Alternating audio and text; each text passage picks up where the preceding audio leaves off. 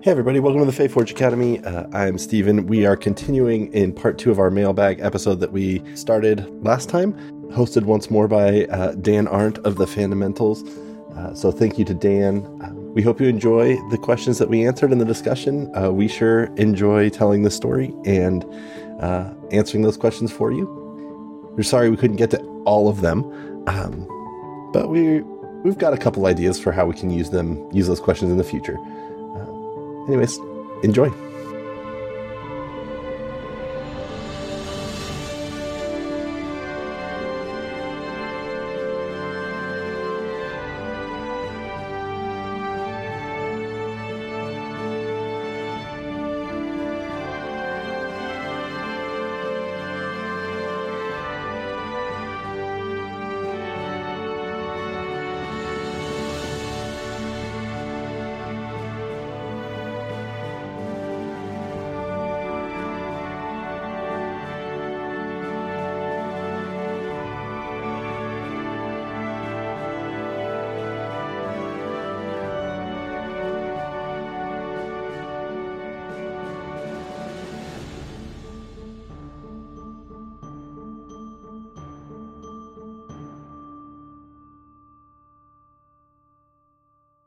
Okay, so we were uh we did do a lot of talk sort of in a more general sense about, you know, how you approach you know, everything in general, but there are the a lot of the uh, patrons and people who sent in questions had some uh very specific questions about different different aspects of the game.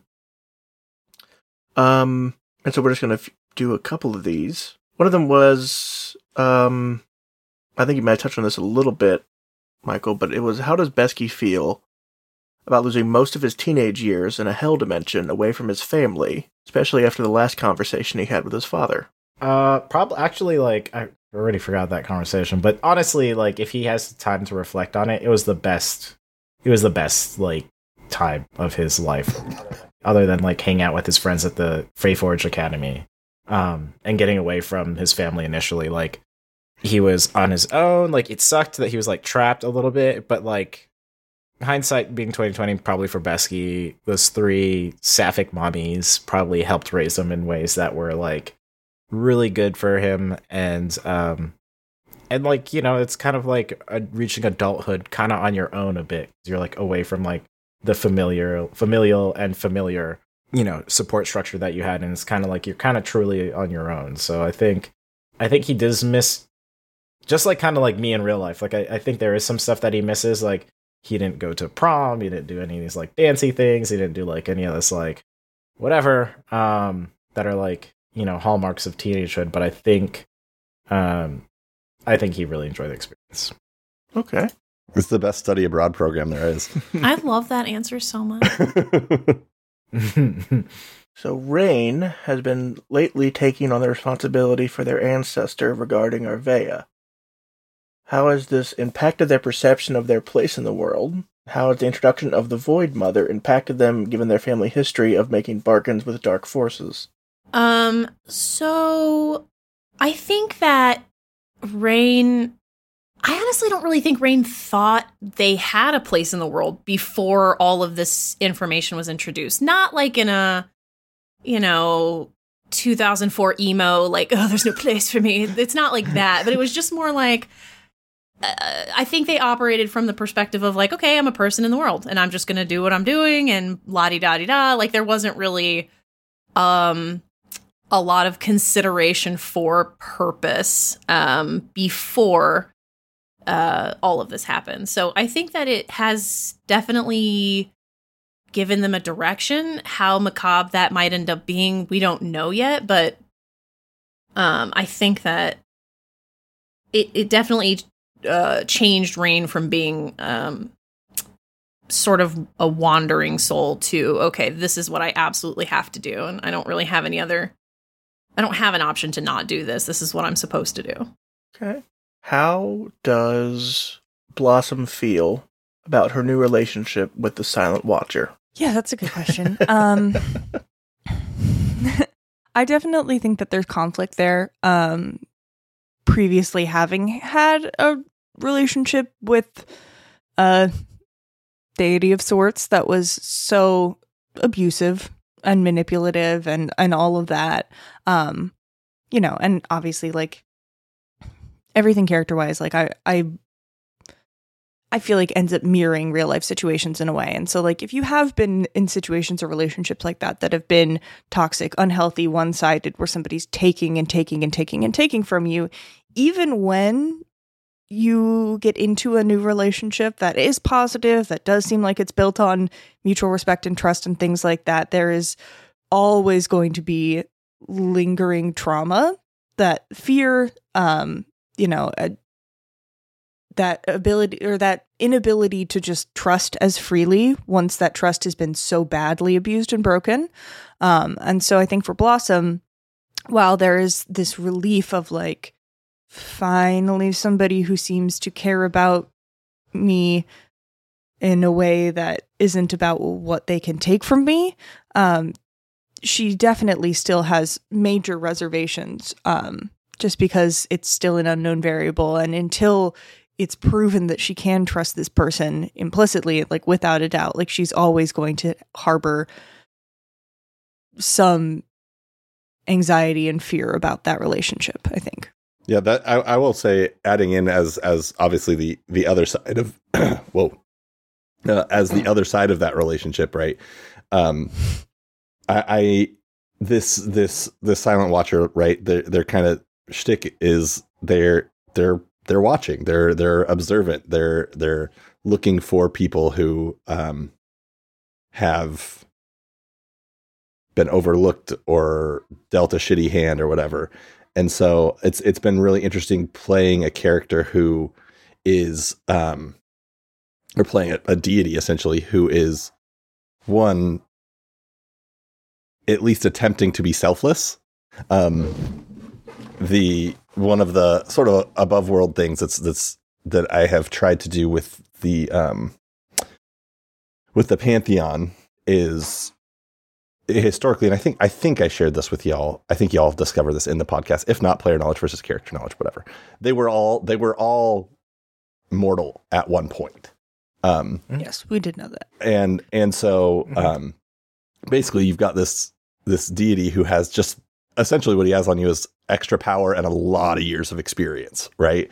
Um, in in trying to be empathetic, and so there is still there will always be an element of selfishness because it's not like becoming this deity all of a sudden change their personality or anything like that. But um, so it's been a, it's been an interesting thing to to balance that like because out of character and in character, I guess you Blossom knows that they do want something. Um, they want Yeah. they want to not die. Um, so, anyways, it's, it's just been it's it's been a very fun uh, uh, dynamic. Plus, it's nice playing a nice guy instead of somebody who's like just a sick sick bastard. But it's interesting because that's so authentic for you and who you are that even as a player, sometimes I'm like, what is he up to? Like, of course I would, be- of course I would believe that you know. Also, Why did that, Thumbs how did that come peered up? over my shoulder. yeah, where did that come from? Yeah, what is that? Boy? That was so strange. Is Um, the metaverse listen? Yeah. Metaverse is always Be gone. listening. um, I don't know. It's very easy to believe Stephen as kind-hearted and wanting the best for you, which makes me suspicious as a player on some level. um, but yeah, it's it's it's also it's those have been two very fun dynamics to play with Stephen. Um, and so I look forward to figuring out what that's all about. Okay. So, Ian, over the course of the last few episodes, through words, thoughts, and some actions, it has seemed like Khoz has given in or accepted certain truths about himself and his ties to his family. Is Khoz potentially considering taking a seat at the table of his family's dealings to try and bring some reform? Or is he still set on ducking out the minute he gets his aunt free? There's that was so many insults just like tucked away in that. Oh my god. Oh yeah. Oh yeah. That was, that was dang. I mean, who asked that? I need a name. no, don't tell me. I'll find out later. Uh, wow. that's thoughts. D- thought was it thoughts, words, and some actions. Ouch. And then uh, ducking out the moment. I mean, like, so I have been really satisfied um, playing Khoz as the bard chronicler for the rest of the party stories for pretty much the last three years, right? Like I have watched uh, and like I mean like really early on, like I uh was like like Michael probably remember like I was I would like always be jibing. Oh, always Exhausting. Be like, oh, what, what's Prince Beskey gonna do? Exhausting.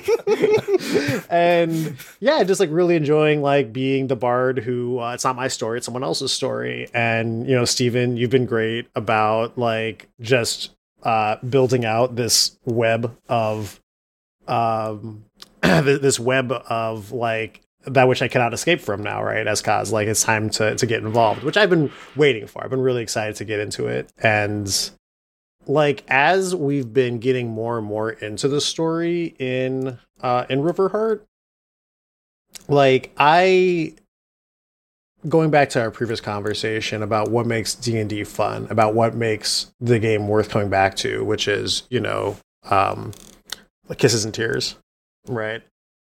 Like I I mean, look, either like there, there's a number of different options that might come to pass. Like, I mean, like yeah, like totally dismantling of the entire um oh Stephen help me out. What are the the the, the five families? They're The Rythan.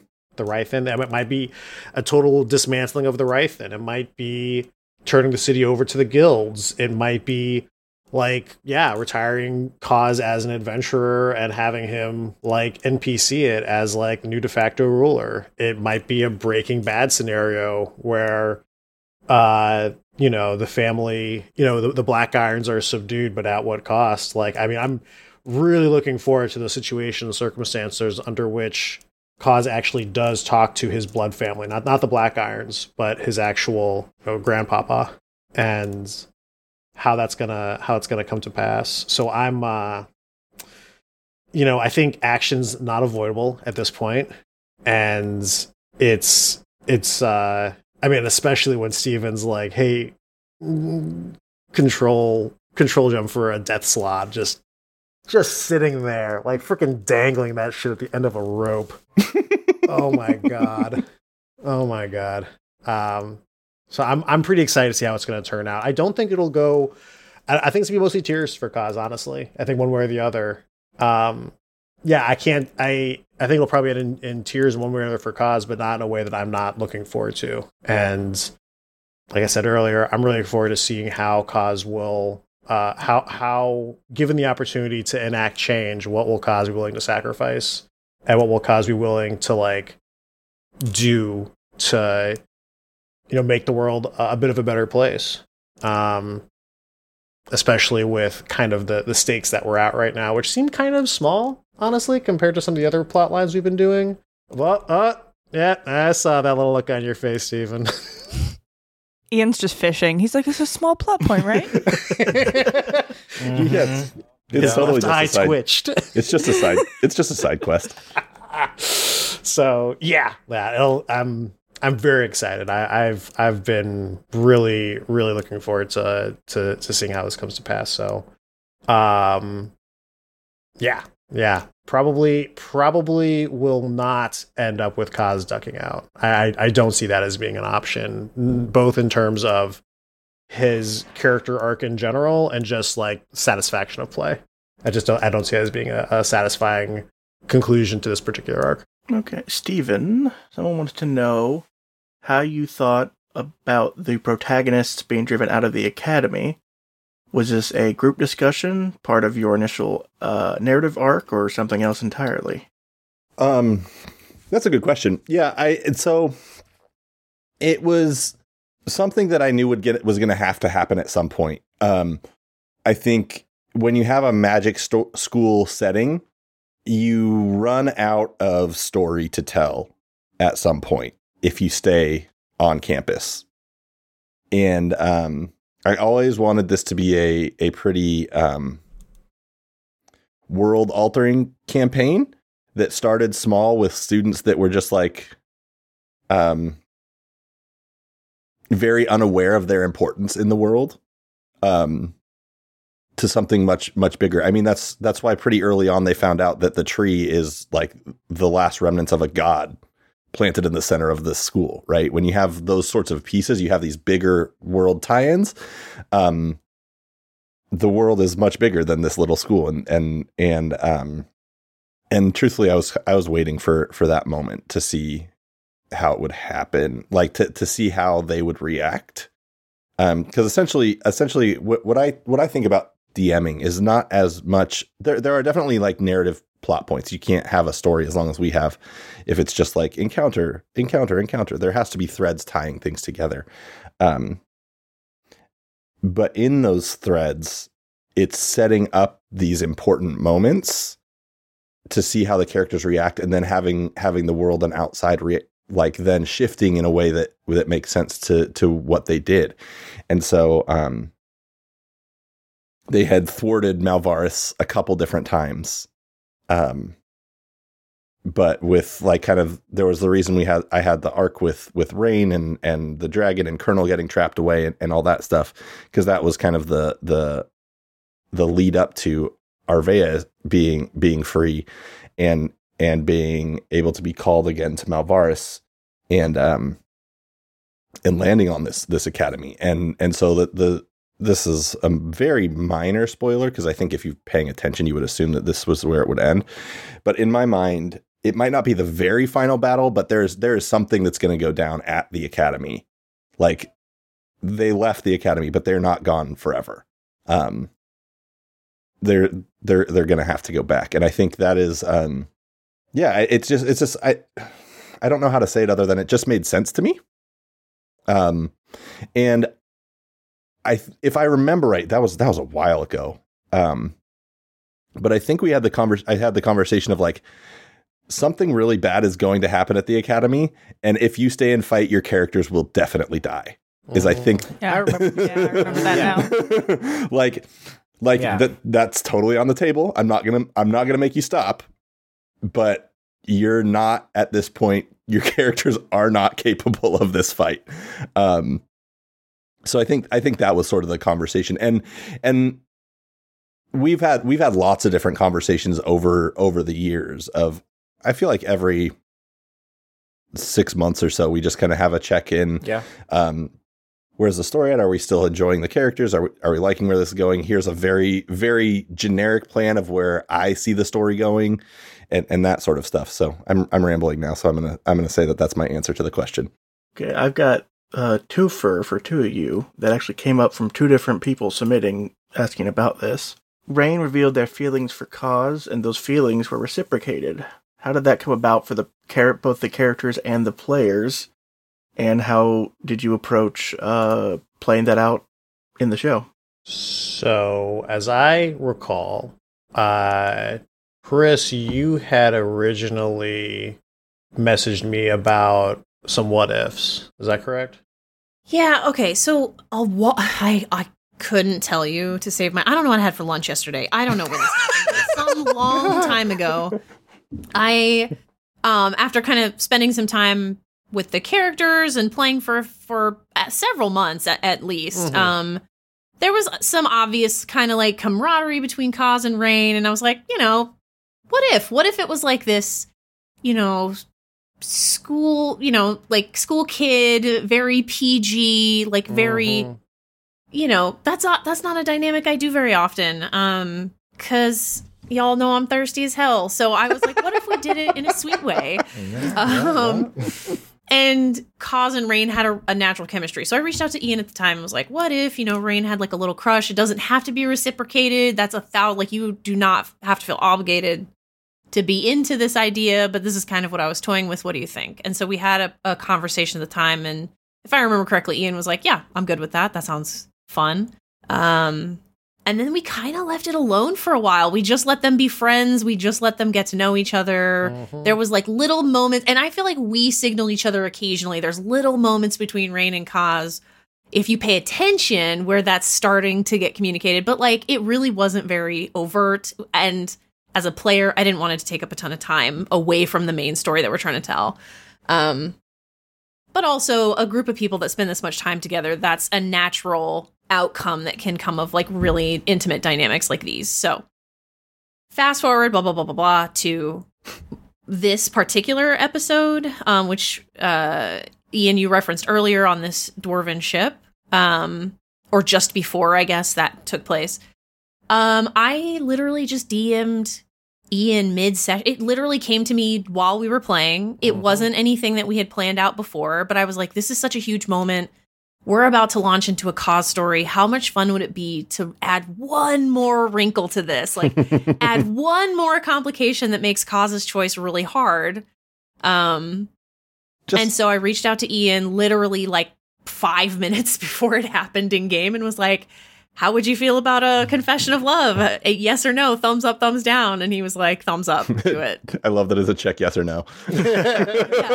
Um, right. so that's how that came about. I think it was a combination of, of communication and letting things breathe, which is Mhm. not easy to do. Romantic dynamics are fun and you want to spend time in them if you're one of the players involved. But um, yeah, I would say that's how that came about. And I, when I'm when I'm thinking back to like, I think it was actually I think it was the Beskey date episode where you and I had It was somewhere around there. somewhere Mhm. around there where you and I like had this conversation because we were both like kind of wingmanning Beskey like very ineffectively, super incompetently, but like yeah. like we are like we're Oh, yeah. helping, we were not helping. Uh, and yeah like and i remember us having this conversation about like oh like it would be cool it like it would be fun to explore that but it would be like fun not just for us as players but also for the audience as well if we like, explored that without the obvious intention that like we are gonna make this a thing. We were like yeah we'll just explore it and if it becomes something great if it's just us palling around like that's still great too. And it it felt like a natural like evolution. And so when we got to the point in the story where it became like more like oh let's like put some more gasoline on this fire. Like it Right. didn't feel like it was coming out of nowhere. And i felt like yeah like you know we've been adventuring together for a while. We clearly like have like i feel if i remember correctly i remember and i don't want to put words in your mouth Kris but i remember it was something along the lines of you saying like hey like everyone seems to like have a really good idea of what they're doing except for our characters. Do you want to like futz around with me? And i'm like yeah let's futz around. That's so great. oh god. I do want to like what ian said progression is key for anything like that whether it's a romantic or a platonic or even mm-hmm. like you know maybe conflict filled relationship Y- Mhm. you can't go from 0 to 60 and expect anybody Mhm. to accept those outcomes or even understand what you're trying to do so i think all those little moments really gave that confession legitimacy where if we had just not done anything with it it would have been like "Mm, why though what Mhm. why That I, I think honestly, like just to chime in, like that was the biggest surprise of this whole entire like story. Like mm-hmm. I had no idea. I, I had no clue. I was not apparently I wasn't I was like surprised. I was not paying attention. And then it happened. I was like, what the fuck is going on? And then it like all started clicking and I was like, oh my god. it all started with a cup of brickle root tea y'all. and, a, and a- and a Yeah. handful of popcorn and two two kernels of popcorn. oh my gosh Okay, so I've got But like massive props to you guys. No, Sorry. Just massive props to you guys because it's literally one of the hardest things I think to do when, in Mhm. Dungeons and Dragons. And like role playing in general, but like in D&D to make romance feel earned, real, um and like natural, so hard. Like potentially the hardest thing to do. Mhm. And for you guys to do it without like an insane amount of like planning and all that, but just like trust and like enthusiasm, so cool. Mhm. You guys are cool. Anyway, oh That's all. gee gee whiz mister Oh. Lord Prezzies. So there's obviously plenty of questions left, but I think um, we've gotten to the heart of a lot of things in this discussion, and I think uh, some of these questions can definitely be revisited in future mailbags. Um, but there's one more that I want to ask at the end of this. Uh, you know, because of the timing of this, uh, of when we're having this conversation, what is one hope or goal you have um as a player for your character for the podcast whatever you however you want to approach that one hope you have for for this coming year uh for in for Fae Forge That's a that's a really good question. I I so I I think about probably the trajectory, the numbers, the like that side of the podcast. I would assume the most, um, since I you know obsessively think about it always. Um, but uh, one of the things that I've been thinking a lot about this year, this past year, and and want to kind of take that energy into this next year is it's really easy to burn yourself out in content creation, uh, in any form of content creation. Um, but I'm in the TTRPG space the most, so I, that's where I see it the most. But I, you just you just watch people have these big plans and and really great shows and awesome ideas, and they just die. Um, and I don't think it's necessarily well, and and I don't think it's for lack of trying. I think it's because it's it's really hard. It's really hard to put stuff out into the universe and not really know if people like it or not. I mean, we're lucky that we have we have pretty solid download numbers, but it's not like it's not like we're getting messages or tweets every day or like people saying, "Wow, that's that was amazing." And and I think some of that comes to what people expect from like the critical roles in the adventure zones where there's always someone talking about those things, but the reality is that's not what an indie podcast is, right? We we don't we don't even have the resources to do that if we wanted to, let alone really knowing if we want to do that because it's a whole nother ballgame. And so I think for me, my my my big goal for the podcast is just to to keep to keep going in a healthy, fulfilling way for all of us. Um, in in in ways that is not burning me out, that that the the rest of my my cast is not feeling burnt out. Um, so that we can keep telling a story that is ultimately fulfilling for us first. Um, because I, I think I think when when I when I have the hardest time maintaining is when I start thinking about what other people are thinking about us, what our numbers are. Why aren't why aren't more people listening to us? Because because I, I genuinely believe that we have one of the best stories and most talented casts of any actual play out there.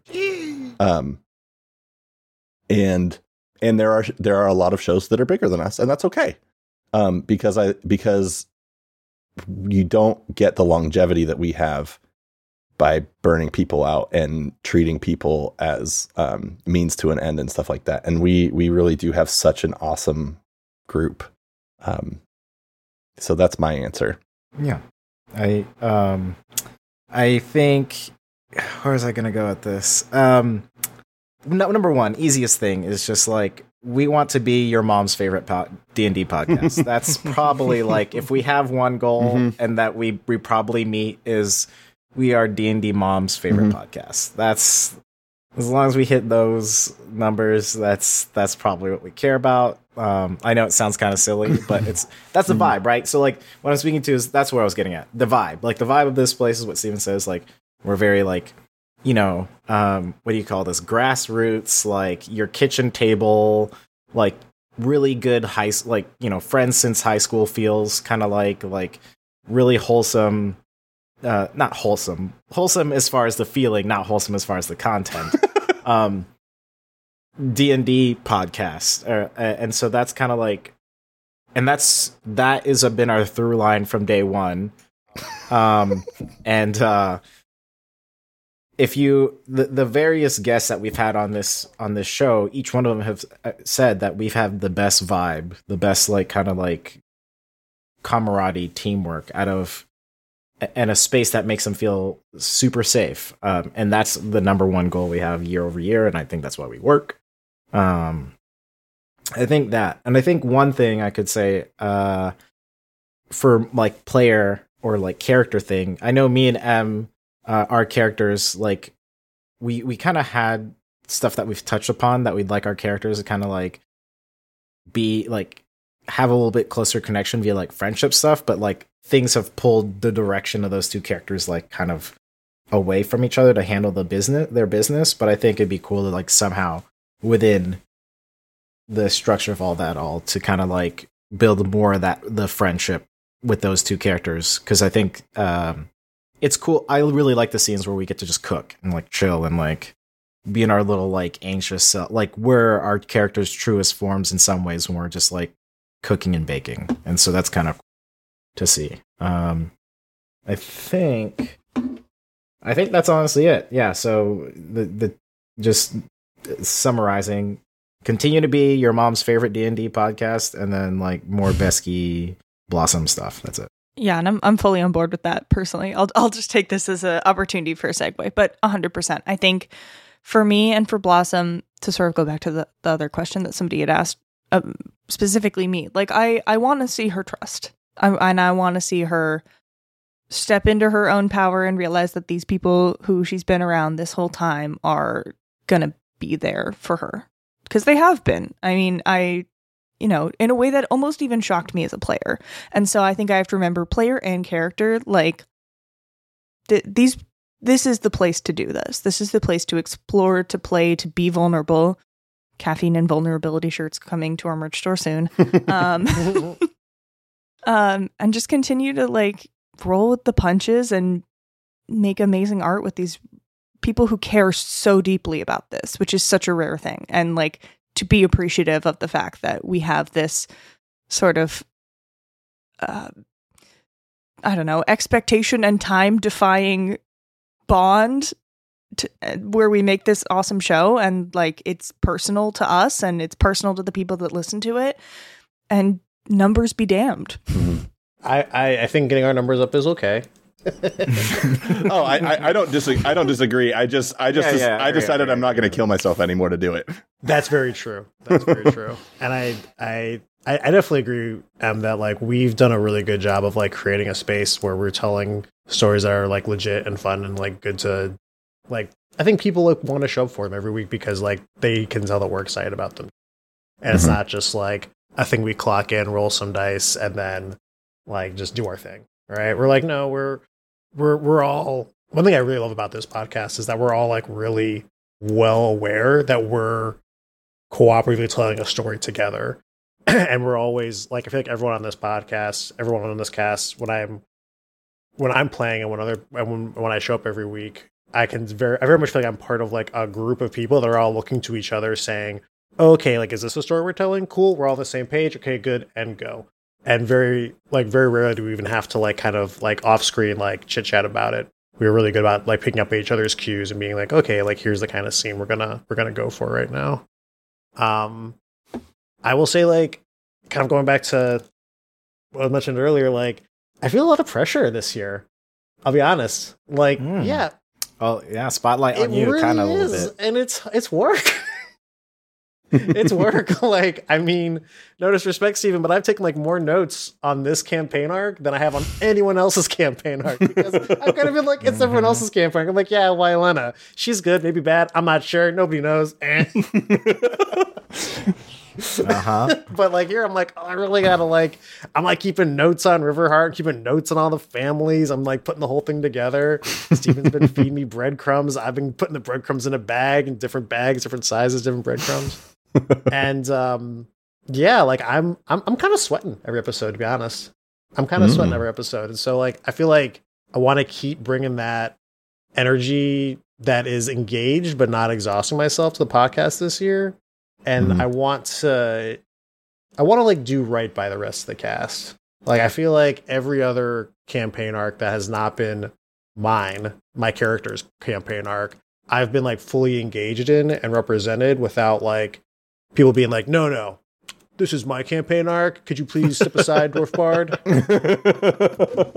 You know? And so i want to like keep that keep that respect going and and continue to like have a good storytelling thread all the way through even when it is like a little bit more like uh like my characters pushed a little bit more towards the front. And it is it's it's uh I, would- I I I am looking forward a bit until it's like we're back on like the god bullshit because that I feel like that's like other characters more more their wheelhouse than Khoz's character. Although That's what you think. Yeah, it is. but Why should I not think it? I think uh, just to quickly add onto you, uh, Ian. I feel like it is interesting. Like Emily probably felt the same way, and, and also Kris and uh, Ariadne.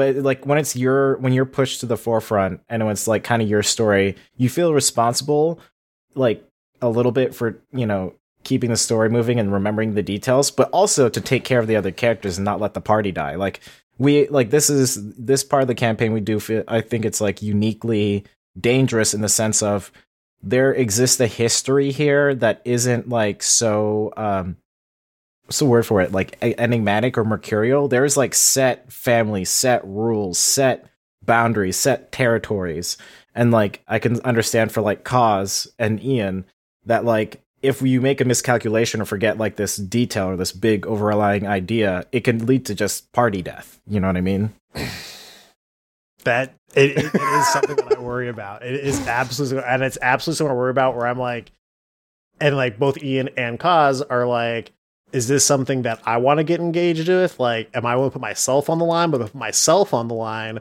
my friends will be on the line as well. And do I want to put them in that kind of danger? And like, I really like, I want to have some like ace up my sleeve that's going to like turn all this around at the last minute then Stephen gave us one, and I was like, oh no. Not that ace. oh my god, no. So uh just like footnote, Kris, we we need to we need to go break out that slot gem and just have it in someone's inventory. Like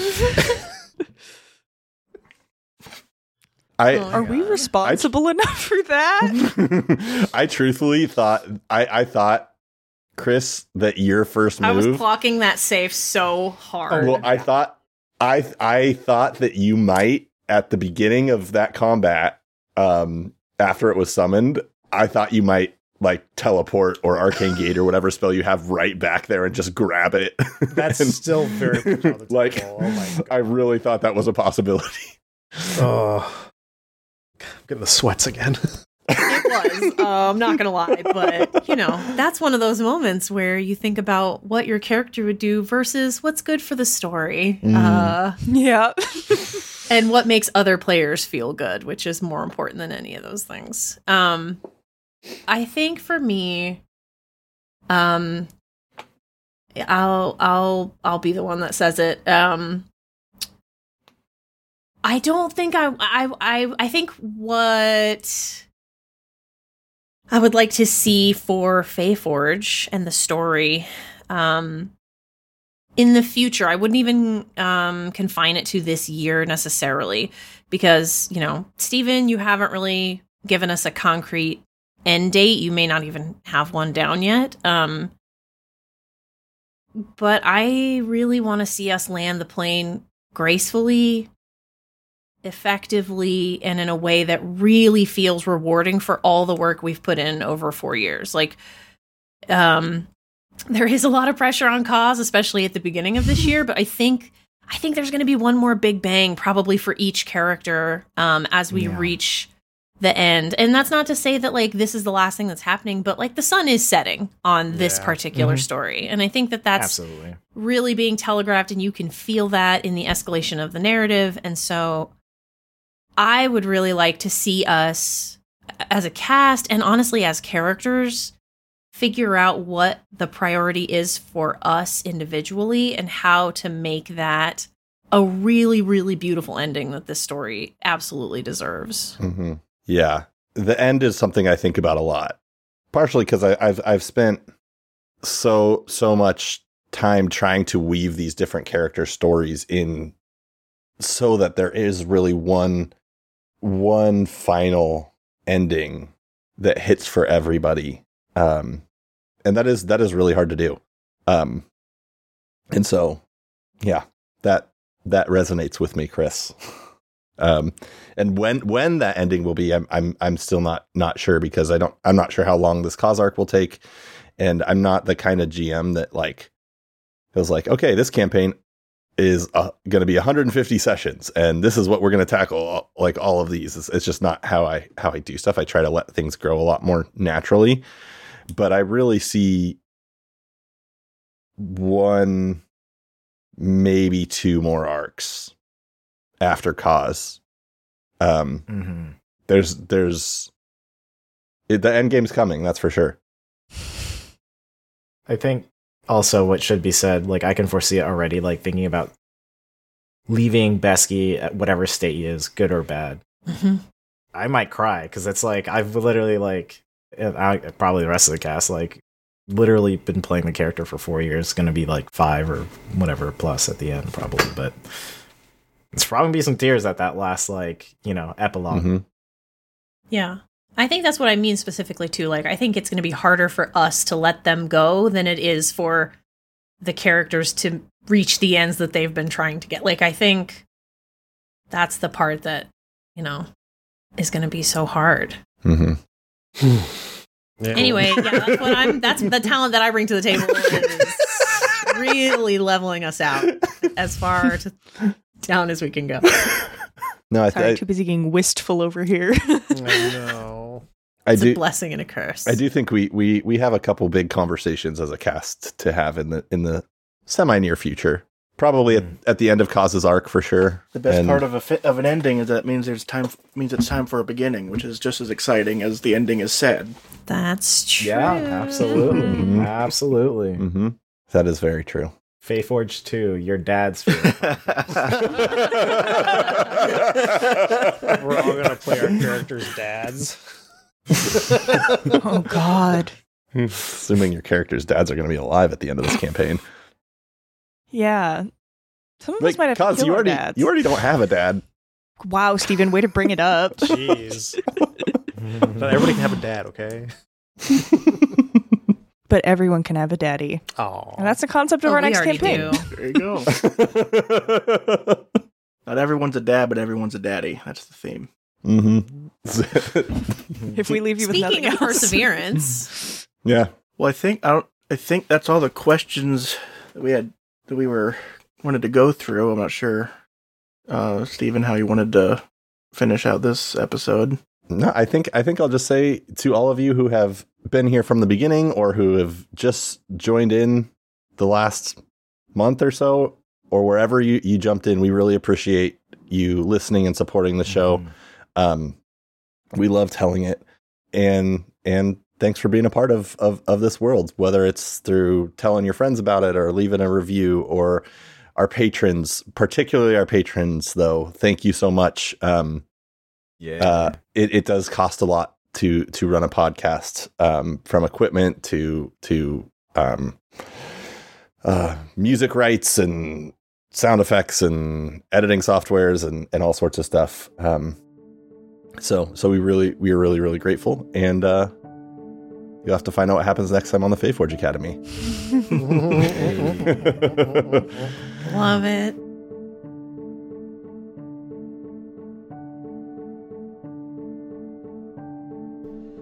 Hey, thanks so much for attending the Faeforge Academy today. Uh, before you go, don't forget to check out our Patreon at patreon.com slash Faeforge Academy. Um, and also stop by Greenleaf Geek, which is at Greenleaf Geek on Twitter and Instagram or greenleafgeek.com. Get all your dice needs fulfilled. Um, uh, and don't forget that if you use the code FAEFORGE on checkout, you'll get 10% off your order. We are also proud members of the Fandomentals Podcast Network, so make sure you go to thefandomentals.com to catch up on all sorts of pop culture and nerd stuff. Uh, they have a lot of great articles, a lot of other great podcasts. Um, check them out. And with that, I am your Dungeon Master, Stephen. Uh, you can find me on Twitter at the underscore bad DM. My name is Ian Gould, and you can find me on Twitter at Ian G Gould. Hey, I'm Kris. I like to hang out. You can do so alongside me on Twitter at Kiss of Hemlock. Hey, I'm Adelaide Gardner. You can find me at Oh Adelaide. Hi, I'm Emily, or M, and you can find me at Emily Erv, that's E M I L Y E R V, on Twitter and Instagram. My name is Michael Sinclair II. You can find me at Michael Crits on Twitter and on Twitch. Theme music by Dave Cole of the Four Orbs podcast. For more music, check out D Cole Music on YouTube. Additional sound effects and music found at zapsplat.com, tabletopaudio.com, and epidemicsound.com. The Faith Faeforge Academy is a proud member of the Fandomentals Podcast Network.